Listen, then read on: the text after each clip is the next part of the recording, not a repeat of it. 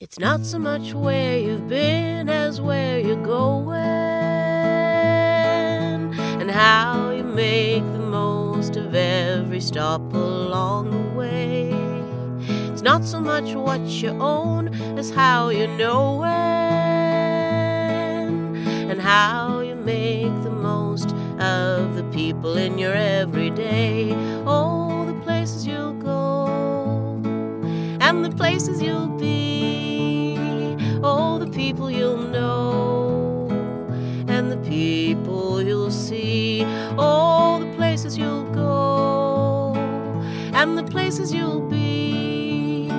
Oh, the people you'll know and the people you'll see. I'm Heather McLeod, and this is the Places You'll Go edition of Something Different This Way Comes.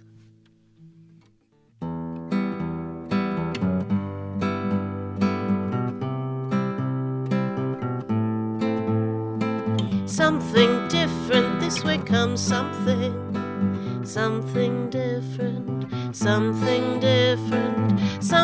different, this way comes something different, something different.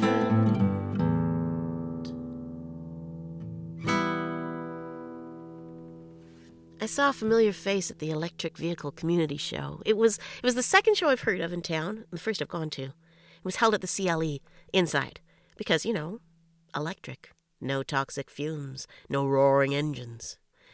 Actually, I saw a few familiar faces there, but only one that I asked to record a conversation with me about electric vehicles, because I think Paul Berger is as little into cars as such as I am.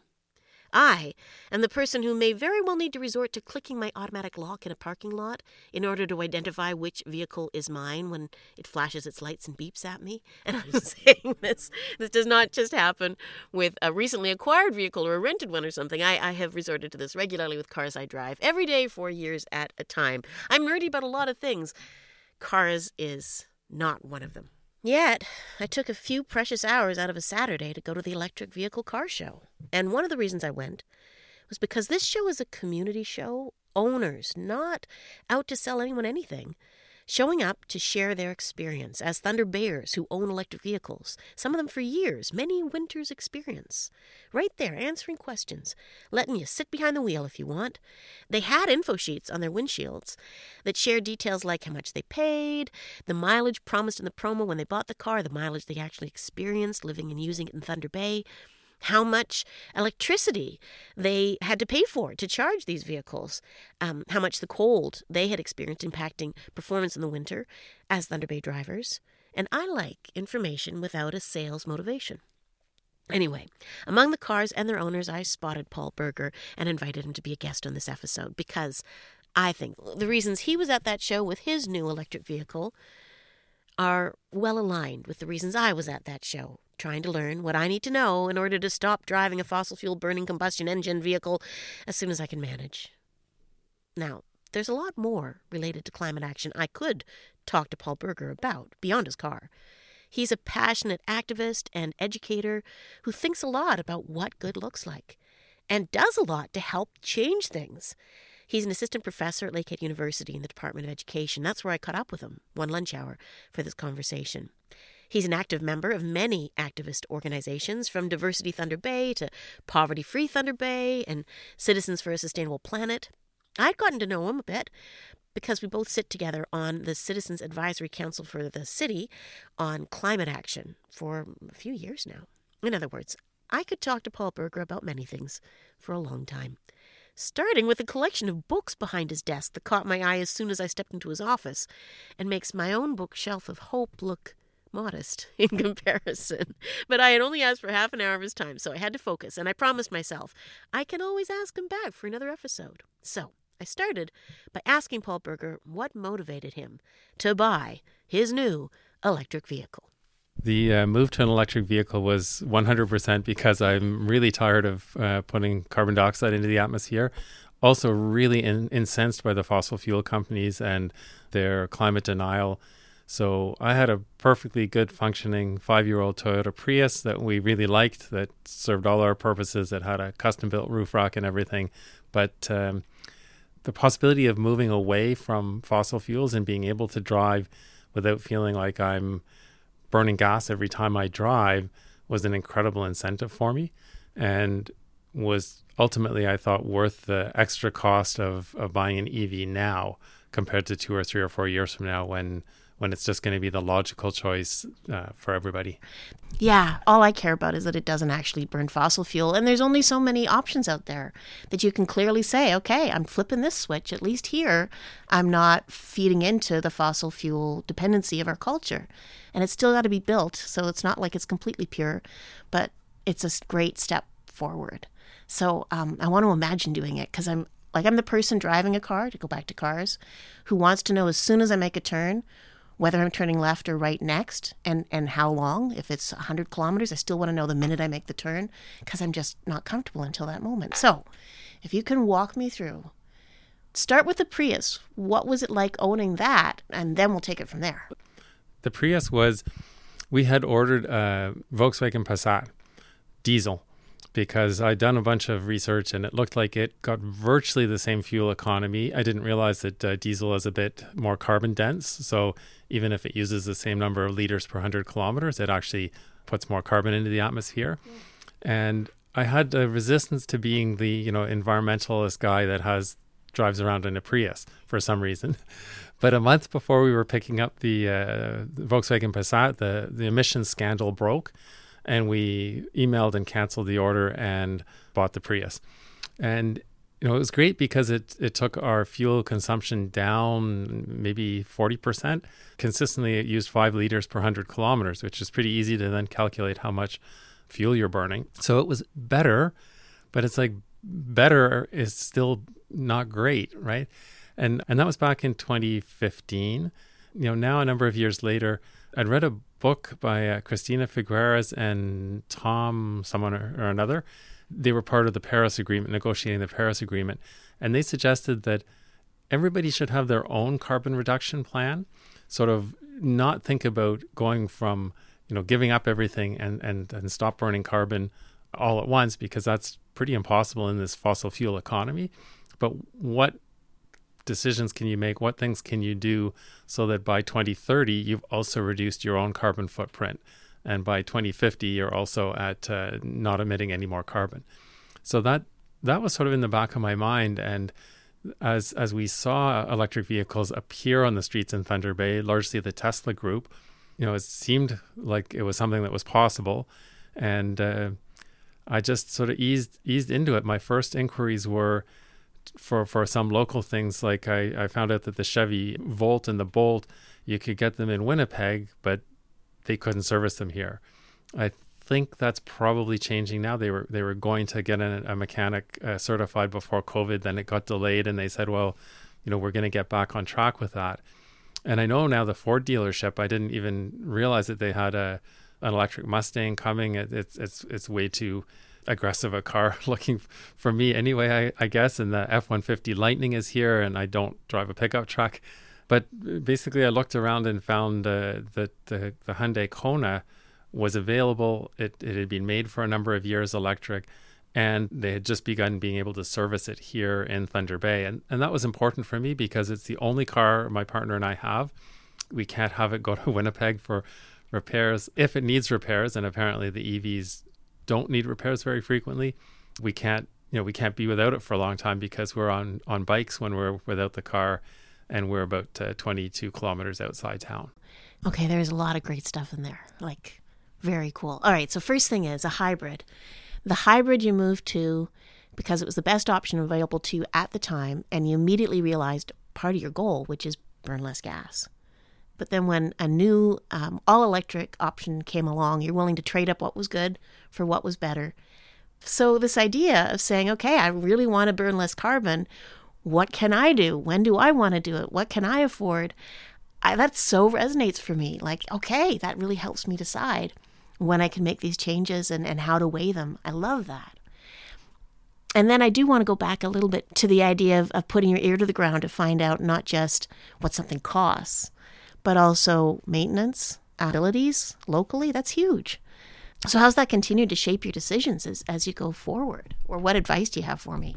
Well, when we picked the car up, the guy gave me a card for the service department and said, you know, you eventually need these people, but you probably won't need to do anything for at least a year.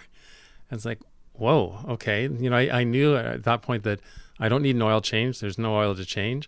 There's very little that goes wrong. Electric motors run 24/7 in, you know, pool pumps and all kinds of things. It's an incredibly robust technology.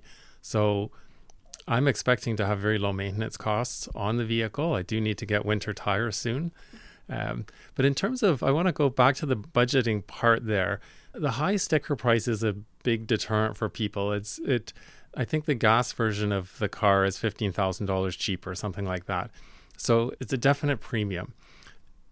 And I've seen the research now that looks at the cost of the gas car and the electric car, even with that higher sticker price, but with the cost to fuel it with gas or electricity. And it comes out pretty clearly that over the life of the car, you're ahead with electric. Now, one thing I'm not sure about, though, in those calculations is, have they taken the time cost of money into account? If you have to borrow that extra $15,000 and you're paying X amount of interest on it, does that change the calculation? But I certainly understand the people's hesitation to finance a car that's more expensive. But between ordering the car in November and picking it up in June, the price of gas actually went from about $1.40 to, you know, $1.80 and then briefly over $2, and it's about $1.96 now in Thunder Bay. That actually changed the calculation even more. So it made it seem like a great decision for me, like time was right. And when we bought the Prius, you could get the Nissan Leaf, but the range wasn't great. And for a family that has only one vehicle, it just didn't seem like we could do it. You know, you have to think about that too, because there would have been greater sacrifice if we'd done that at that time. Now, the only sacrifice I see with the Kona that we've got, so far we've only charged it on 120 volts at our house. Wow, that's just like a regular plug. A regular plug-in.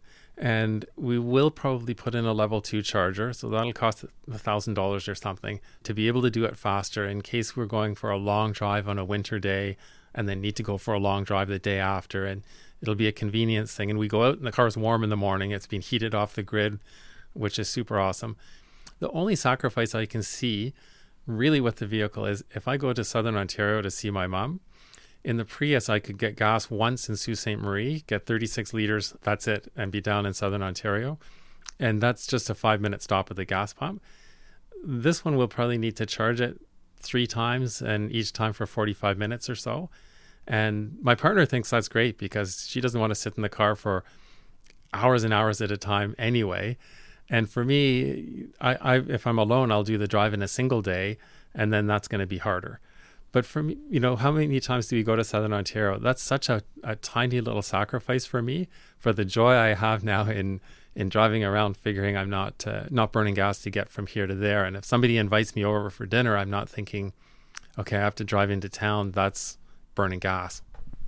The other big cost thing that's hard to wrap your head around is how much you save when you're not tied to that gas pump and you're not tied to those maintenance requirements. Like you said, like gas went up so much. But I know in Australia, there was this trend of people putting solar on their house because one person would do it and almost be surprised and really happy to tell everybody about how lovely it was not to pay for your electricity anymore. Like it just was great being independent of the grid.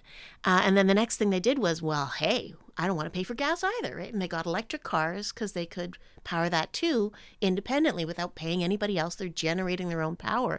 And without it being like a campaign or any other incentives going on, it just caught on trend-wise neighborhood to neighborhood across Australia.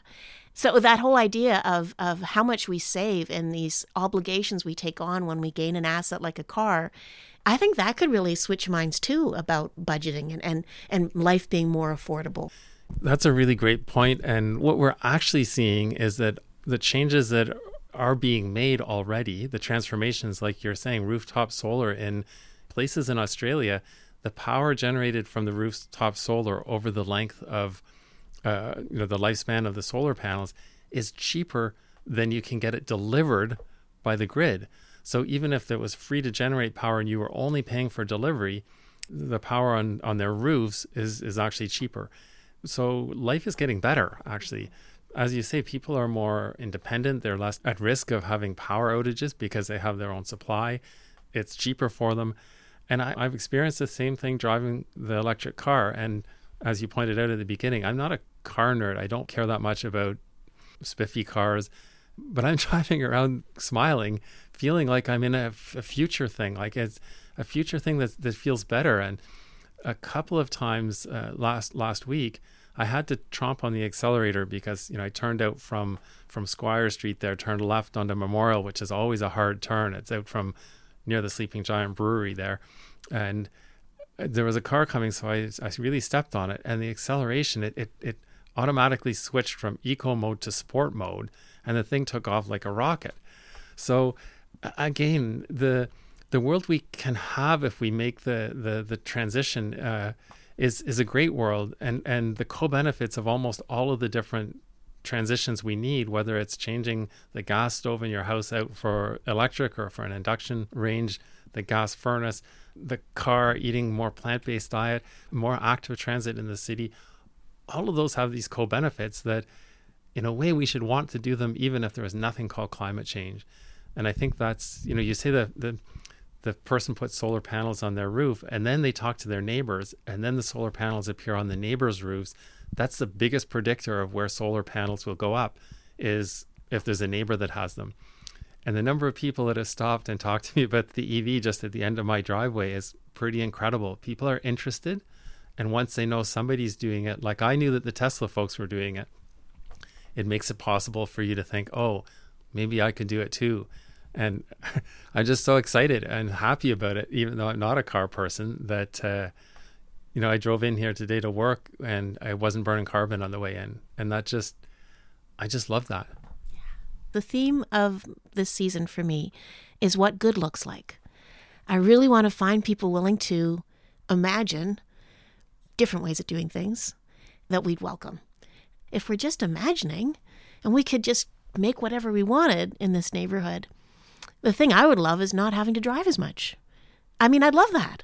And I did live in other cities most of my adult life before moving here 20 years ago and never much drove. I lived in cities that had much, like Montreal, everything's cheek at jowl. Not everybody has a yard, and neighborhoods have a lot more services and businesses than most of Thunder Bay's neighborhoods do currently.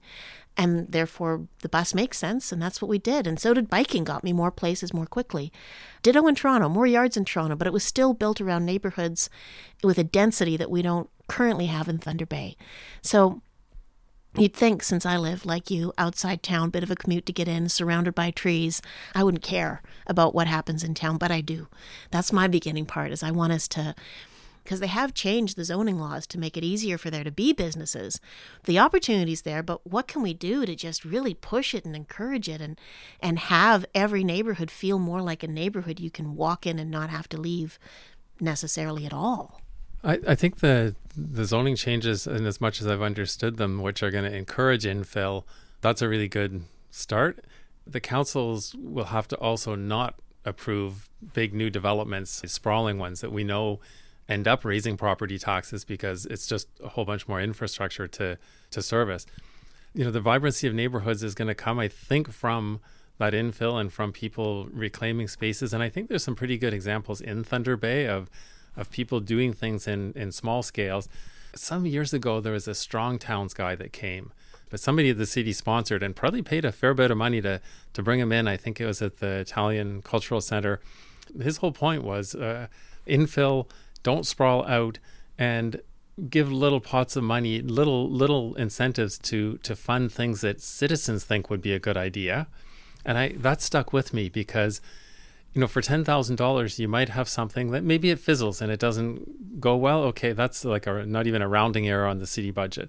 But you might have something that really builds pride in the community or creates something that then blossoms and gets a lot bigger and lasts. The other thing I've thinking about is there's a book behind me that I think it's from What Is to What If. He's done transition town stuff, trying to get people to think about how spaces could be used differently. And we get really fixated on the way things are people get stuck on what exists instead of what there could be. And I think that's really, really too bad. We see movements of people pushing to do things that make things better. And one of the things that I'm totally kind of stunned by is many years ago now, I was at a city council deputation. I wasn't giving the deputation, but it was people who want the Memorial Link built. So a raised bike lane connection between the two centers, Fort William and Port Arthur, right down Memorial Avenue. They did a fantastic job. They had all kinds of signatures. Lots of people were car drivers that when they heard about the idea, they were like, oh, no way. And then they realized that it would get bikes off the road to their own space. And then they were supportive. City council seemed to be quite supportive. And we still don't have the Memorial Link down Memorial Avenue. The most powerful answer he gave was somebody said, well, is there any downside to this? And he said, no, this is not a project for cyclists. This is a project for the people who will become cyclists. And I think anybody listening knows that there's a hardy core of people that bike in town. My partner's one of them. She bikes all the time. She also has often stories about close calls, people that turned left and didn't see her or whatever. If we had raised bike lanes the way, many cities have, there would be a zillion people biking. It would be good for commerce. It would be good for exercise. It would be good for health. It would be good for carbon reduction. If we had a much more actively accessible city, it would also make the neighborhoods more vibrant. And if we combine that with really good public transit, lots of people wouldn't need the second car or even a single car. There's lots of young people that don't want to have a car, but they need to be able to get around. And it's a bit clunky in Thunder Bay the way it is right now. So I was thinking of two things in my little imaginarium of my head, because I live out of town right now. Something where somebody would find all of us on my road, for instance, that head to town at more or less the same time, and just get us there and get us home without us each having to drive our own vehicle. And then if I do get to town, instead of having to drive us all off and drop us off at all of our places, if there was like a hub where we all come in, all of those, there's like 5 places that are entry places where that car could drop me off and I could get onto a great transit system that frequently got me pretty much directly where I want to go. If you build it, they will come, I think. Like, why wouldn't you save on that overhead and have that social opportunity, too, of people that you car ride with and people you see on the bus and getting to spend that extra time with your kid instead of them getting on a bus way early in the morning and not getting off again till way later than I think is reasonable in the evening. So that's my first dream, is if we really built... We talked to everybody and said, I know you don't do it now. Why not? What do we need to build in order to get us out of our cars? And then once we're driving less cars, then how many places can we turn into gathering places? Once I'm in town, if I didn't have a car, then where am I going to eat? It's going to be closer, right? Somewhere I can walk to. Maybe there'll be bikes at my office that I can bike to a nearby hub, kind of rental bikes I see in so many other places. As soon as you open up the possibilities, it's just so much more lovely a day, really. A little bit of outdoor time, a little bit of social time. Those are kind of some of the ways I imagine us daring to transform this city. It would pull some people out of their cars. I think by 2050, we should have a city where public transit is the easiest, fastest, most comfortable, best way to get around. But why wait to 2050?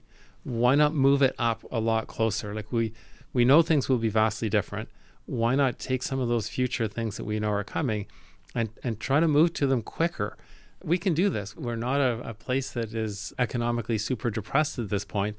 And I know that people don't like the idea of spending money on things, but if they get value for the money, they can see the changes. If they have leaders selling them the changes, in inspiring ways, telling them what it's going to do for the city, I think that makes a difference. We would attract professionals to Thunder Bay if we were the first city in Canada to have fare-free public transit, because we'd be on the map and it would be a cool thing. If we become the 25th city to do it, because we've seen that it works in 24 other cities, it's not going to have quite the same appeal. But we could be leading on this. And, full disclosure, I got to be part of a presentation to council on this, which part of what got me so excited is it was an opportunity to listen to all that research and imagine what good looks like. And it was so inspiring. It can be hard to think, well, why hasn't it happened already? Because we can see it so clearly. I can in my mind's eye. But another thing you touched on there is the people that pay for it, the taxes we're talking about, are people that own homes, right? Which is not everybody.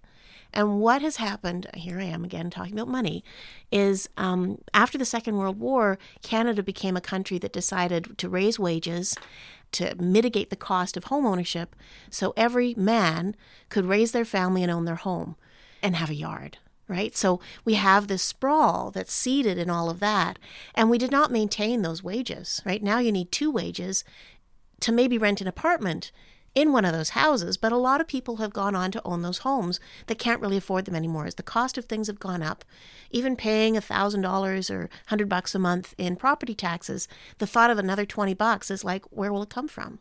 So the other side of my thought was that, to me, is a lot of sorrow that could be made into opportunity. Like the person who's stuck at home feeling like they can't use the upstairs and they can't really take care of the yard the way they want, and the only place they can move to get the care they need would not give them any kind of autonomy and independence and really citizenship that you have as a homeowner. So they're loath to leave. What if we could have programs for them that allowed them to somehow share that space?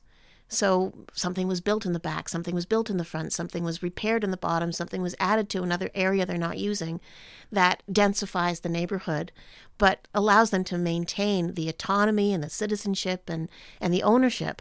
And then if we can get neighbors together to say, well, we really need, what do we need? Do we need a barbershop? Do we need a coffee shop? Do we need a youth center? Do we need, what do we need?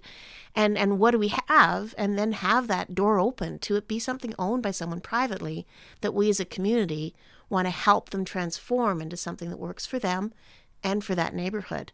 Like, I just feel like a service that would help people go through the minefield of relationships and contracts and equity and income that entails would actually be an incredible return on investment if we could just pull neighbors together and unlock the possibility in those empty lawns and those half-empty, underserviced homes. I haven't read it, but I think from some of the question and answer sessions I've listened to with the candidates, that the possibility of actually building something in the backyard for a relative or dividing your house might have come along with this latest zoning changes, which would be really, really good. And I want to really acknowledge that property tax is a very bad way in many ways to raise revenue because it does trap some people. It would be much better, and I sit on a coalition, Keep Transit Moving coalition, that's across Canada trying to push the federal government to fund transit systems more so that we could reduce fares. I think that's really important. And the federal government has said that public transit is a priority and put money aside for it, but that hasn't filtered down in a way that's useful yet. But I do want to say one other thing about that kind of expense, and that is that if you raised property taxes $225 or something, you could have no fares for anybody and a better system. And if you could go without one of your vehicles because your kids could get to their practices on this great public transit, you'd save something like 20 or 30 times that much. The ownership of cars is expensive, so it would really be great for most people. But I also heard something really interesting, a framing, it might have been George Monbiot or somebody saying, we don't have an affordability crisis right now. In fact, we have an inequality crisis. Because I keep hearing about how stressed people are and how inflation is so difficult. And for people, upper middle class people, double wage earners, yeah, groceries are more expensive. Yeah, gas has gone up a lot in price and other heating fuels, but it's not a crisis. For people on lower and fixed incomes, it's a crisis. We have an inequality crisis, not an affordability crisis. In fact, energy should cost more. If it's carbon intensive, it should cost more because we should be using less of it. And we pay way too little for food, right? We pay so little for food because people are really being exploited in different parts of the world to make the food for us. And we're using all kinds of chemical fertilizers and things that we need to change the agricultural systems, and we need to accept that we're going to need to pay some more for food, but we need to redistribute some income so that the super rich are not as super rich anymore. We know that inequality gap has grown really significantly in the last decades. So there's lots of stuff we need to do. It's clearly it's all connected, but that shouldn't stop us from getting started and from doing some of the things that we know will make the city better. I think on two fronts. I think about, you know, when a community is devastated, like the flooding we had here in 2012, like the hurricanes hitting the coasts this month.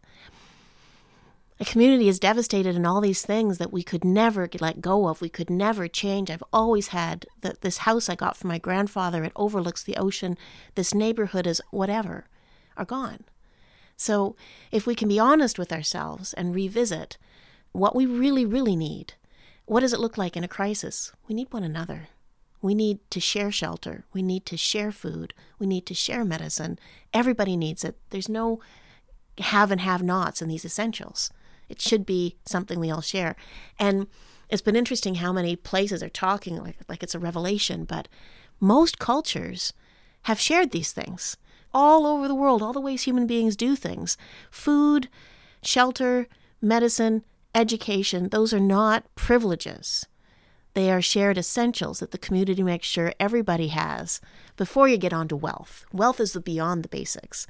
It shouldn't be wealthy to be able to have a roof over your head. Like, it's crazy.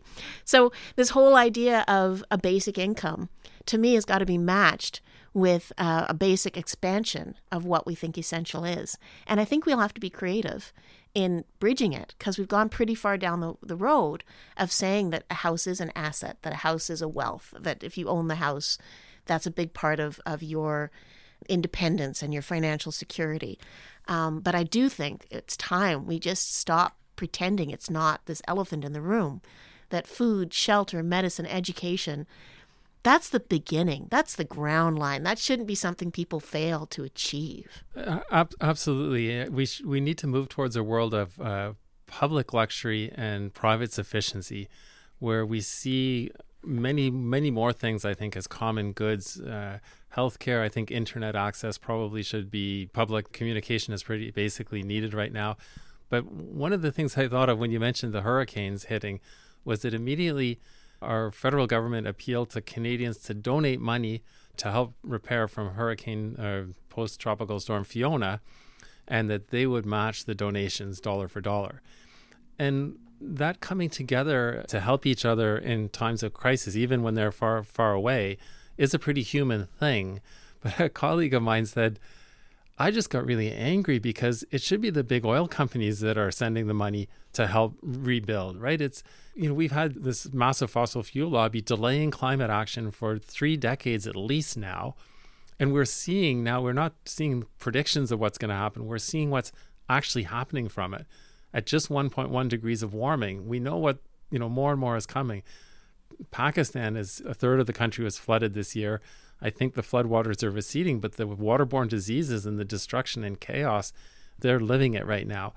They need reparations from the wealthy countries that keep burning fossil fuels like there's no tomorrow, sort of ensuring that there might not be any tomorrow for lots of people. Let's really rethink the way society is, and we're going to need to start with things that we can actually do, and maybe start small but with big ideas. I think we need to create the communities that do give us what we need, and the happiness research is clear on that. Connectedness with other people is needed. Learning, the ability to be active, and giving. Those are 4 things that happiness research tells us make people happy. We don't need more and more vacations and bigger houses and vehicles. And as you've noted, like this pillar that we once thought was something that people needed to have, a house, young people, they look at the market and they just think, I'll be renting forever. We're heading for financial collapses that probably parallel ecological collapses that we're starting to live through. And people actually know that, they sense it, they know we can't grow like we have forever, and that we're going to hit breaking points that come sooner or later. We need to be ready to pick up and have good ideas to rebuild things when some of those big systems hiccup and ultimately fail. Or if we build for refugees, if we say, well, right now we're okay and we have spaces to fill, if we build places for those whose homes are not sustainable already, what will we also then decide about the spaces here that we know are not sustainable? that flood, that fire, that whatever. Are we going to invest in infrastructure that makes them safer, that everybody gets to benefit from, that happens to own that land? Are we going to move everybody to our own new spaces that'll get us through this crazy time? If you think proactively, maybe you can mitigate the disaster and give people permission to say, yeah, you know what? I have loved this place. This place has so much history and culture and things that we need to take care of, but let me pack it all up while I can and move where I'm safe and invest in the community that will see me through this time instead of just hunkering down and you know, see no evil, hear no evil. Doesn't work. Yeah, and those are catastrophic and really hard decisions that I think we collectively should be willing to support people in. So when people have been sold lots on floodplains that have been approved by city council anywhere in the world, or they are living right on the seashore in Port au Basque in Newfoundland, and they can see that it's not going to be viable to stay there, we need to collectively support them to make the decision to move. I think it's all of our responsibility, and I don't think Canadians would hesitate to support those people across the political spectrum. We have locked in some very bad outcomes already, and we do need to adapt. We need to move towards mitigating the damage as well. But at the same time, I just want to come back to the idea that we need to make changes because we don't want to have a less worse future. We want to have a radically better future. And some of the things we've talked about here, whether it's public transit or reducing inequality, can lead us actually towards a radically better future. I can envision in 2050, when I'm 85 years old, a place that doesn't feel nearly as tense. People aren't nervous about the economy and all kinds of other things. I know the road to get there is going to be somewhat rocky. Lots of things are going to change, but I think they'll be better. And in some cases, radically better. And that's, climate activists have to start talking about that so that people don't think that climate activism is recycling and driving less or something. Recycling is great and driving less is fine. That's not what the future looks like. The future looks, if we can get through the bottleneck and we can reinvent some systems, it looks like a much more connected, cleaner, nicer place to live and to raise kids and to raise other people's kids. And I think that's really inspiring. And when people react in a crisis, you see how good most of us are. There's just really few bad people out there. So just bring everybody in. You'll be okay. We just desperately need leaders to help with that, right? We have leaders who bought a pipeline, still approving big new oil and gas developments. That just keeps sending the message that we don't have to change. And it flies in the face of all the science. Canadians know it's not true for the most part, but they're not being led. They're not being inspired by anybody to say that we can get to this place. We can look after each other. We'll get there together. We're going to have a Just Transition Act. We're going to make sure fossil fuel workers are not only looked after as they transition out of the jobs, but that they're keen on what they're moving towards. These things aren't impossible. It's an incredibly wealthy country, but we're just desperately lacking leadership across the political spectrum to inspire us. And in its absence, we need to be pushing from below, and we do need change. But I also think that faith in people is really powerful. So in my world, we try to help people recognize the gaps in care and find out which ones they care enough about to try to manage all by themselves. And it is so expensive and inefficient for each person individually to try to patch the darn boat we're all in together. An example is disability insurance, right? I think it's 48% of mortgages that are lost, that people lose the house, is because of disability, but only 38% of Canadians have any kind of disability insurance. I can't fix that by patching it one person at a time to try and get their own coverage. But if we had a shared system that just gave you a basic income no matter why you're not going to work, but there's this presumption that if people don't have to work, they won't, right? If they have sufficient income to meet their needs, we'll never have a worker again. I know that's not true. Anybody I've ever met they won't retire until they know what they're going to do that is useful to the world upon leaving the job that's paying them a salary. They are disabled and they can't wait to get back to work. They're so angry that they can't get healed that much faster. And they feel so insecure because if they're not a worker, who are they? Like, I think people are hardwired to contribute to their community. So this underlying principle of disability insurance that you cannot earn as much on when you're off on disability as you did beforehand, because then you'll never go back to work. Like, what the heck's that supposed to mean? In fact, you're probably going to have more expenses as you get better. And what, you think that person got disabled so that they wouldn't have to work? And they can manage to magically continue the disability because they don't want to go back to work? It's a false premise. And they're all over the place. They're these premises that tell us we're actually at heart bad, duplicitous people. And if we start kind of recognizing those and challenging those, I think it could have a really huge impact on what we think makes sense and what we're willing to risk. That's great. I mean, we know from the research on more or less universal basic incomes, and even the little pilot project that happened here in Thunder Bay before it was canceled by the previous Ford government, that's not what happens. People actually access the labor market that weren't before when they suddenly have a basic income. So we know that from the research that perception is untrue. So where is the perception coming from? I think we've been sold an individualistic, we are greedy and egocentric kind of line for the last 50 years. And I think you're right. We have to really bust that open and challenge it. And I ask my climate change education students a question most years about whether they think that egocentricity and greediness is the root of the climate problem, because that's what human nature is. And then I get them to debate and make half of them debate for and half against. And of course, there's all kinds of examples that counteract that. And there are cultures living in this territory. We're on Anishinaabe land here, and I tend to do a land acknowledgement at the start of whenever I speak and say, if Anishinaabe laws, Indigenous laws were being enforced around the world, we wouldn't have a climate crisis, right? We'd be thinking 7 generations into the future instead of trying to think half a generation into the future, which our current climate policy is. We have structures that push us towards being individualistic and greedy, and a huge advertising industry that helps with that. Other cultures have structures that helps people to be connected and altruistic and looking after each other. And that's the part of human nature that comes out.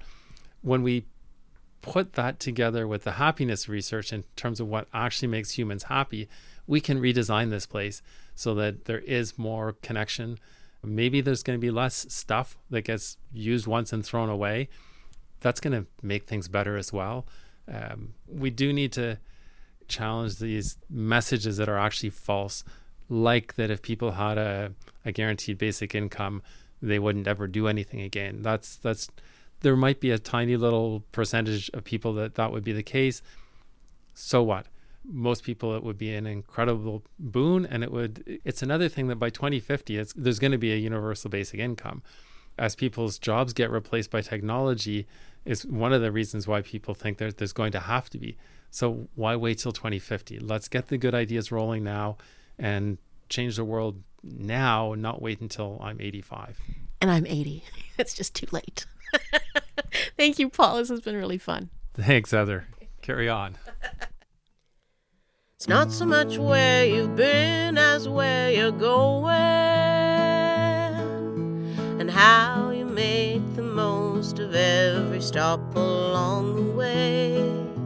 It's not so much what you own as how you know it, and how you make the most of the people in your everyday.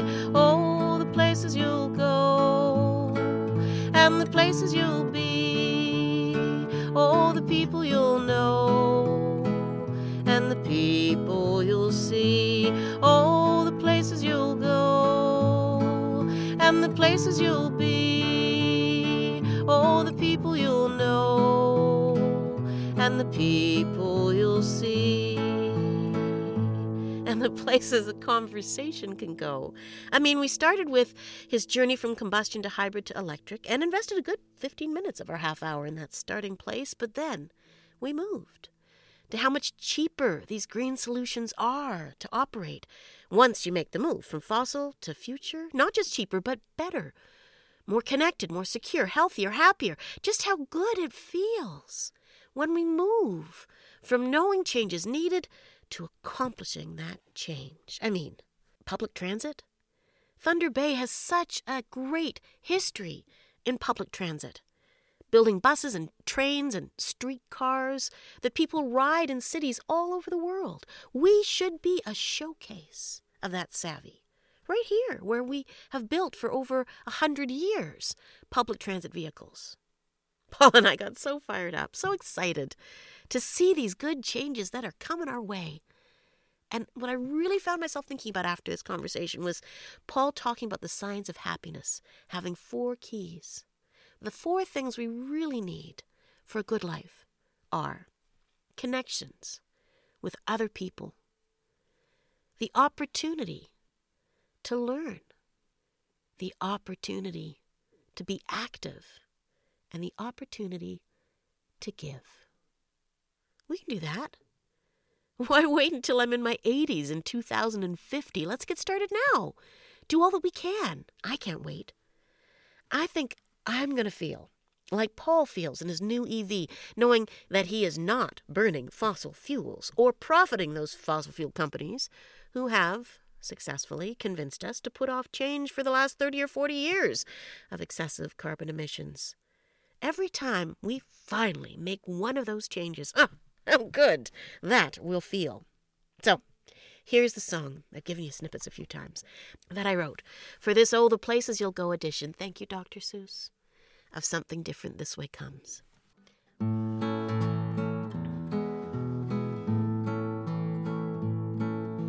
It's not so much where you've been as where you're going, how you make the most of every stop along the way.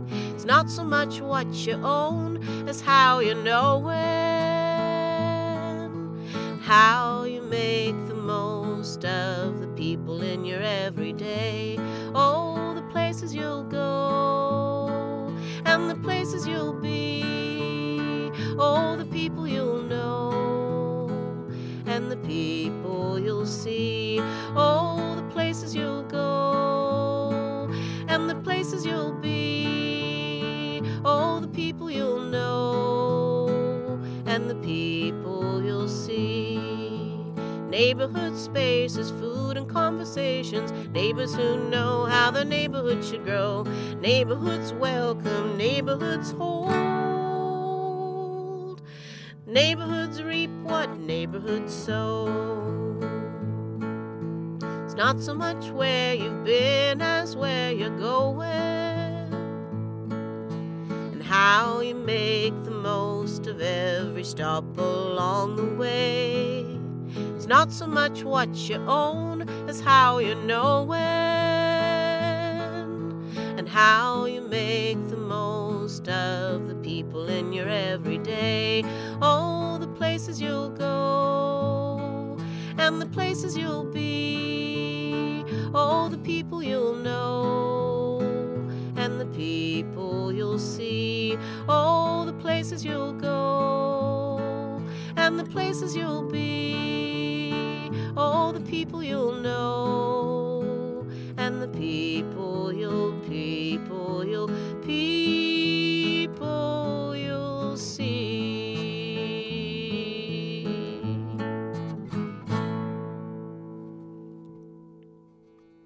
Thank you to Paul Berger for that conversation. It was inspiring. If you enjoy this podcast, if you'd like to help me keep it going, give it a good review, recommend it, follow it.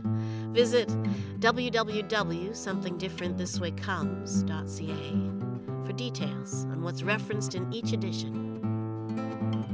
You can find a GoFundMe button on the front page to help contribute to my costs. Just the cost of a coffee every month. If you'd be glad to treat me to a cup, I'd be glad for the help. I detail the cost of producing this podcast, and thanks for every dollar received so far at www.somethingdifferentthiswaycomes.ca. You can sign up for my weekly newsletter too. Something different this way comes, something. Something different, something different. Something different this way comes, something. Something different, something different.